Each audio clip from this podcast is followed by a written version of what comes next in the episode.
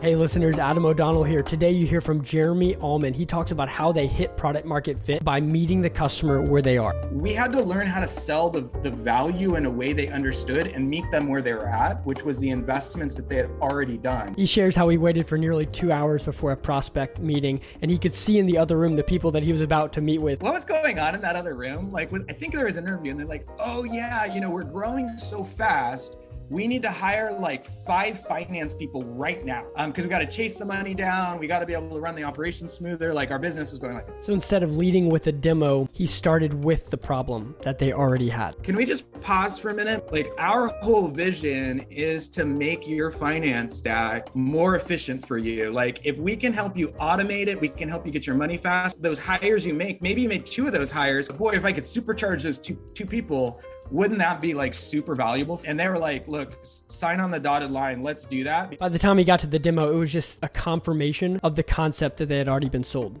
The demo then basically validated the problem they were trying to solve with humans. And so it made it much easier versus start there. Hey, welcome to Sit Down Startup Founder Podcast. I'm your host, Adam O'Donnell, former founder and VC. I now work at Zendesk for Startups, where we offer six months free use of Zendesk for qualified high growth companies.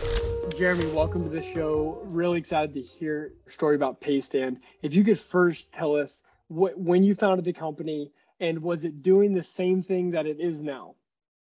Yeah, yeah, yeah. So, so a Adam is just stoked to be here, man. Like, um, it's cool to be able to share founder stories with other founders because um, it's not an easy ride, you know. So, um, um, you know, if you're going to build anything great, it's going to take time, right? And so, like, you know, how do you build these sort of enduring companies? Um, so, so for me, you know, Paystand is still hitting the same mission we started out with. Um, so, just for context for the for folks, uh, Paystand is a business-to-business payment network that creates radically better economics for customers. Um, you can think in a really, really simple way where like what Venmo does for, for consumers, making money movement digital and magic and in the 21st century, uh, we do for complicated transactions in the heartblood of our economy. Um, so how did I get in the space? What's the origin story? So uh, the first few decades, two decades of my career were mostly in the enterprise side. So um, who we service today. So on one hand, it's important to know what the customer problem is, which I experience day, day in and day out, you know, in an earlier life. Um, but in reality, if you're going to build a company that you you know think has uh, create a dent in the world, I think it's really important to have a personal reason for it too, because building companies is hard. And so for me, the origin story actually started um, a little over 10 years ago. So um, uh, my family was one of the many millions of Americans that were just absolutely wrecked during the financial crisis. Um, the short version of their story was um, one of them, my mother was an immigrant who came to the US. Uh, she married, you know, a blue collar white guy construction worker. None of them went to college. Um, you know, they had two American dreams. One was to, you know, see their kids go off to college and have a better life, like all great parents do. Um, and then two was to buy their own home, right? Um, and so they worked super hard, you know, in construction and in the fields for like 20 years to buy a house. Um, and then, and from kind of no fault of their own with people who don't have social safety nets, um, they were just one of the many millions of Americans who were affected by the banks basically falling apart. Um, and so they lost that home. And um, it's a much, much longer story, but the short version was I was just super pissed off about that. and, you know, I think a bunch of us, at that period felt like something as important to the economy as the financial system could do better. Um, and so that's what makes technology, I think, so great and what we get to do is we get to imagine the world not as it is, but as it could be. And so um, I went back to grad school at that time, right after 2008, 2009. Um, I studied why were banks too big to fail? What were the systematic problems in, in financial services? Um, I got really, really early, this is like 12 years ago, um, involved in the crypto world and sort of what's the promise of the future. Um, and so we started this company with this just view if we could democratize and decentralize commercial payments, boy, that would be a big, big dent in making you know banking system financial system more fair. Um, and so we've been at it kind of ever since. So that is cool, man. I love how the mission does not change and and the mission that you've built on is unbelievable. I, think at the end of the day, because whatever you're doing, you're doing it for at least 10 years, or if you should be, if you're building a lasting company. So to have a mission that you connect with so closely and I, I, I appreciate you sharing that. The first thing I was going to say is, so how big are you now? How many um, employees uh, do you have now? Yeah, so so we kind of from from if I if I fast forward a little bit in the story, so finished grad school, um, started the business like kind of idea in a napkin 2013. Um, 2014, we basically raised capital on the idea in a napkin. We've been selling in market since basically 2016. So I don't know, whatever that is, seven years now. Um, and, and so now, you know, the business is at some fun level of scale. So we are uh, the largest, fastest growing sort of next gen business to business payment network on the planet. We do over $4 billion in volume um, on, on the blockchain, which I think is probably the largest commercial blockchain on the planet. Um, we have 400,000 businesses that, that pay into our network. Um, we've raised, you know, $85 million um, to capital to date. Um, we're super, super efficient with it. So, um, you know, not a high burn rate business. Instead, we're just like, let's go build an amazing, you know, company that actually change how business is done. So um, we're excited. We've got some scale. Um, but if you think about the level of you know transformation in, in financial services, we're just super scratching the surface. So on one hand, you know the business has now got some velocity to it that's really really fun. On the other hand, I look and you know, there's some amazing consumer payment companies, amazing, amazing companies, but commercial payments is like five or 10 times larger, depending on what analyst you look at. Um, business to business is the heartblood of our economy, and there is no company right now that is basically, you know, fully transforming that space. And so we think, you know, there's a Thunder Lizard independent public company to be built. So we're excited about that. I can't wait to see it. So the first thing is go back to a time with your team before you've hit that hockey stick moment. Uh, maybe you were even a little frustrated that growth wasn't what you had hoped it would be, uh, but it was right before that real moment of like, okay, we got something here, and we've, you know, as seen by this huge test that we just did that worked, or something like that. Yeah, you know what's interesting now, looking back a few years, is the product and the value props are the same. Kind of how do we use that? Has you know you learn more around it, but um, so you know today our network is is used by all these companies um, it's it's it's it's effectively gets their money faster cheaper and more effectively meaning um, you know money we believe is software it should be instant automatic and without fees and payments don't work that way today um, and so you know if i look back at the very very early version of the product it was a very very early version of that same value prop so our very first product um, effectively did two things. You could basically get paid um, in, in Bitcoin and crypto, which was way, way too early. Um, but if you did, you'd get your money super fast. You know, we could automate the process with the invoice and then you'd ultimately, um, you know, you'd have no fees because, you know, um, that's the way uh, digital assets work. But this is like in 2015, right? Um, and then we said you could get paid in credit cards as a way to kind of get people bootstrapped into the network if I look at the product today, it's a it's it's a more mature version of that. You run into our network, you don't have to worry about kind of anything. It all gets paid in dollars and cents, but it ultimately moves that money in that same way. So value props are the same, um, but how we get there, how we position is really really different.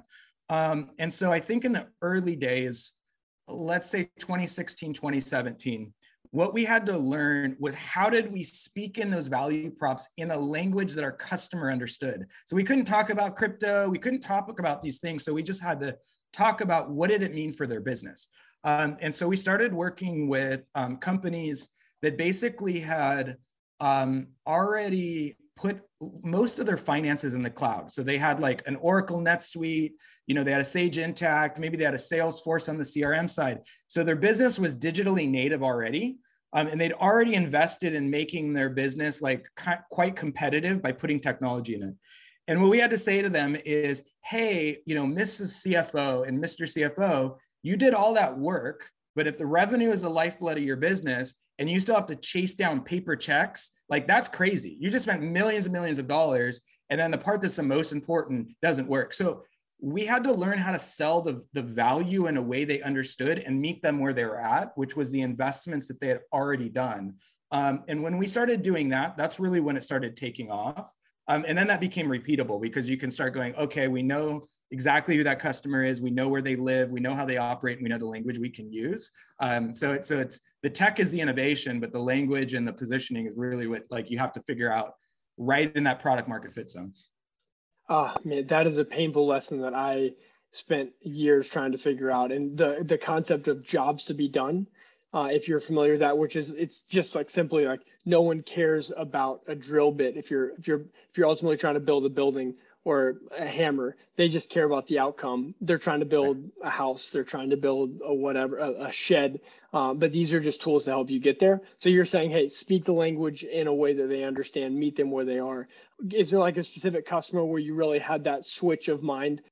Yeah, you have these moments as a founder. You know, especially when you're doing product market fit. Um, you should have a view that you can kind of see around the corner where you're like, there are signals of pre-product market fit the customer is not necessarily fully buying yet. It's not the full price, but you're starting to see some heads nod, right? Or you're starting to see the problem. So, um, uh, our very first, what I'd call long-term customer um, that that not not only mapped our product market fit, but mark, mapped to the the market we were selling into with the customer profile we were selling into. I flew out. I'm in California most of the time. I flew out to New York um, and this customer had just implemented um, like a big ERP installation. They had NetSuite in their system. Um, and, and I was supposed to go meet them to talk about, hey, let's like, let's change your payment infrastructure. And I get there, and this is like a distribution company. It's super cool. They like had all of the like alcohol distribution in in New York in the Northeast for like the coolest wine, the coolest like beverages from Europe and all these other places. Anyway, so I get into the office. Um, I'm supposed to meet the CFO. Okay, and um, I go into the office and I wait in the lobby, and they put me in a conference room. They put me in a conference room for two hours. Okay now I'm a little annoyed, but like, you know, you got it. Those early customers matter, right? And I'm like, okay, you know. So anyway, so I watch like people scrambling around. It's one of those glass conference rooms. And um, I see the conference room next to me, the first people I'm pretty sure report up to my buyer, the finance person, the controller, and some AR people. I see them going in and out of this conference room, and I and I, I'm pretty sure they're interviewing people. And so, anyway, so two hours later, the CFO comes in and the CEO comes in and they're like, Hey, I'm super sorry, blah, blah, blah, blah, blah. Things are crazy. And I go, Hey, can I just ask you, like, while you were putting me up and I was sitting here drinking like 30 cups of coffee, um, what was going on in that other room? Like, I think there was an interview and they're like, Oh, yeah, you know, we're growing so fast. We need to hire like five finance people right now you know, because um, we got to chase the money down. We got to be able to run the operation smoother. Like our business is going like this. And I said, hey, you know, like, can we just pause for a minute? Like, like our whole vision is to make your finance stack like more efficient for you. Like, if we can help you automate it, we can help you get your money fast, and we can help you like get your money like at a lower cost. Boy, wouldn't that be cool so those those hires you make maybe you make two of those hires because hard hard to hire people. You know maybe you're not going to get four people but boy if i could supercharge those two two people wouldn't that be like super valuable for you? Um, and and they were like look sign on the dotted line. Let's do that because i don't think we're going to get those five people tomorrow but if i can get two of them and Paystand like we're we're off to the races. So i think that's an example of like you know we met where the need was at with the customer that was trying to solve the problem with a human case and we said, hey, let's come alongside that and let's just supercharge it so you can be super competitive. So I love this because I think people get so excited about the hype, the lingo of their own business, crypto and and all the other things. And you're saying, the wait, wait, like like there's no, you weren't even talking about doing a demo. It was like, hey, this problem that you have right now that caused you to make me wait for two hours I, I got you right now. And they and they had to have they had to have conceptually understood how you were going to do it. How did you phrase that? Yeah, I, I, think once they said, okay, here's the problem to solve, then the product can come in, right? Then the product's like, cool, um, in our case, it turned out that those four people were literally reconciling payments. So they'd get a paper check in, they'd have to spend all this time tracking down who paid what, because it's logistics, so it's super complicated. Oh, I now need to call people. Like if you broke down what they were actually having that hiring and saying, well, if we could just automate that process. So let me show you how the, the invoice goes out, the payment goes out in a single click, everything's automated. It's like self-driving money. And you just, your people, like all they need to do now is is finalize that past statement and everything else in that cash cycle is done. The demo then basically validated the problem they were trying to solve with humans. And so it made it much easier versus start there. Yeah. That's good. How did you take these learnings from this meeting and apply it to hit that hockey stick growth. Well, the, the cool thing months. is if you're in a, if you're in a sufficiently big enough market, but you you want to be in a sufficiently big enough market where you can target at least in b2b like who those people are because sometimes like I'll, look at like other founders my first startup was a problem like this um, that that um, didn't get as far as i wanted it to and it's like you can talk about a big market but like how do you target those people in a really really specific way so so what we knew from that that role was there were 10,000 other people that was just like um, that CFO I was talking to. So cool. You know, if if if that's one of 10,000, boy, we got a business to build, right? You know, so that's amazing. What was your best channel to to reach them? Yeah, I mean, so those channels will evolve like over time. That's actually one of the things that changes from like the early days, like post product market fit to the days where you're like scaling is those channels like evolve and get more mature. So in the early days, again, like with our business, who we sell into, which is principally mid-market enterprise, once we knew who they were and we knew what their like buying behavior was and what their customer profile looked like, we just, you know, we went, I don't know, like hand-hand combat, right? So we were pretty sales led. led. We we're like, okay, if we can get to those 10,000, like great, whether it's you know directed smile and dial whether it's linkedin like we know who they are we know where they live you know um, and those are the early days you start growing over time and you'll start layering things in. Like now pro- almost 50% of our business is driven by channel partners um, because those people interact with other folks in the ecosystem. Um, you know and so and marketing plays a, a role and all these other things that you kind of layer in. But i'm a big fan in the early early days like you got to just you know get in front of that customer and you got to just go spear you know so. Absolutely. How are you spending your time then versus now i mean you know in those days i spent like basically to me in those days like if you weren't talking to a customer or you weren't building product like nothing else mattered. Um you know at, at, at a different stage of the company you know we're a couple hundred people now you know it's a, it's a different stage of the company. To me like a big thing is how do i scale within the team? Because that same is true but the organization has way more surface area. So so now like you know who do i hire is probably the big thing i think about because that person's going to create massive leverage and so you know how do they steward well stewardship is so so important um, and so you just you know it's important to hire people better smarter faster than you you know at this stage so absolutely yeah yeah if you're a founder and you're pre that meeting you had with that customer in New York? Like maybe it's a month before that. Um, what is the best advice that you're giving someone who's like in that phase? Yeah, so I think it's really easy to focus on what doesn't work. Um, what I would say is if you distill your value prop down to like some very, very basic things and go, what is the smallest sign of smoke before there's fire? Right. And and and and then what you're doing is you're iterating on that right? So even before that meeting with that customer, we had customers that were using us that were like, hey, cool. I don't know, like this crypto stuff is a little hard for my business to uptake.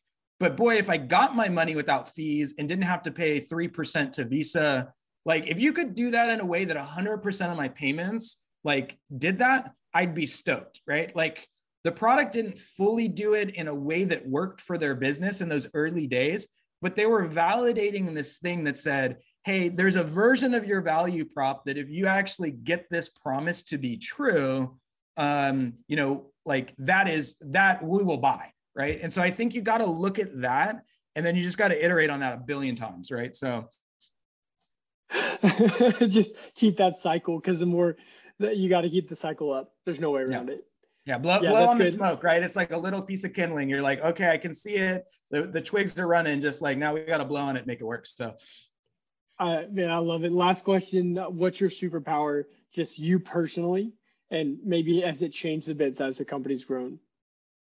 Yeah, you know, I think um, they, they say in general, like a CEO's job is to A, ensure the company's growing, like uh, ideally at a world class rate.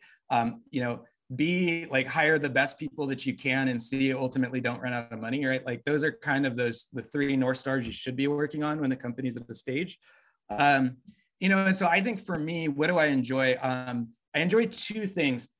Looking at where can we build the vision and set the vision, right, to make sure the company's growing in the right place, right? Um, and then I actually really love going down into the operation level. Um, and so I can go really really wide and really deep, kind of like a T, right? So I tend to look for people who are like that, where they're they're wide in, in surface area, but then they're deep in one area. And why I think that's important is, um, you know, a company without vision is is ultimately rudderless and doesn't achieve kind of world class greatness. They're just okay. And in the valley, like we should be spending our time on the biggest, best things that move the needle forward. Um, so, so you have to have a North Star, but then if you can't execute, it does not matter. Like it does not matter. And so a high degree of discipline matters a ton. And so, um, yeah, I, you know, I run, run hard and go do those things. And I think the business will be okay. So Jeremy, thank you so much. Adam, always good, bro. Thanks, man. Appreciate it. That's a wrap. Thanks for listening. Make sure to subscribe on Apple, Spotify, and Google. If you want to learn more about Zendesk for Startups and our free offer, please check out our website at zendesk.com slash startups.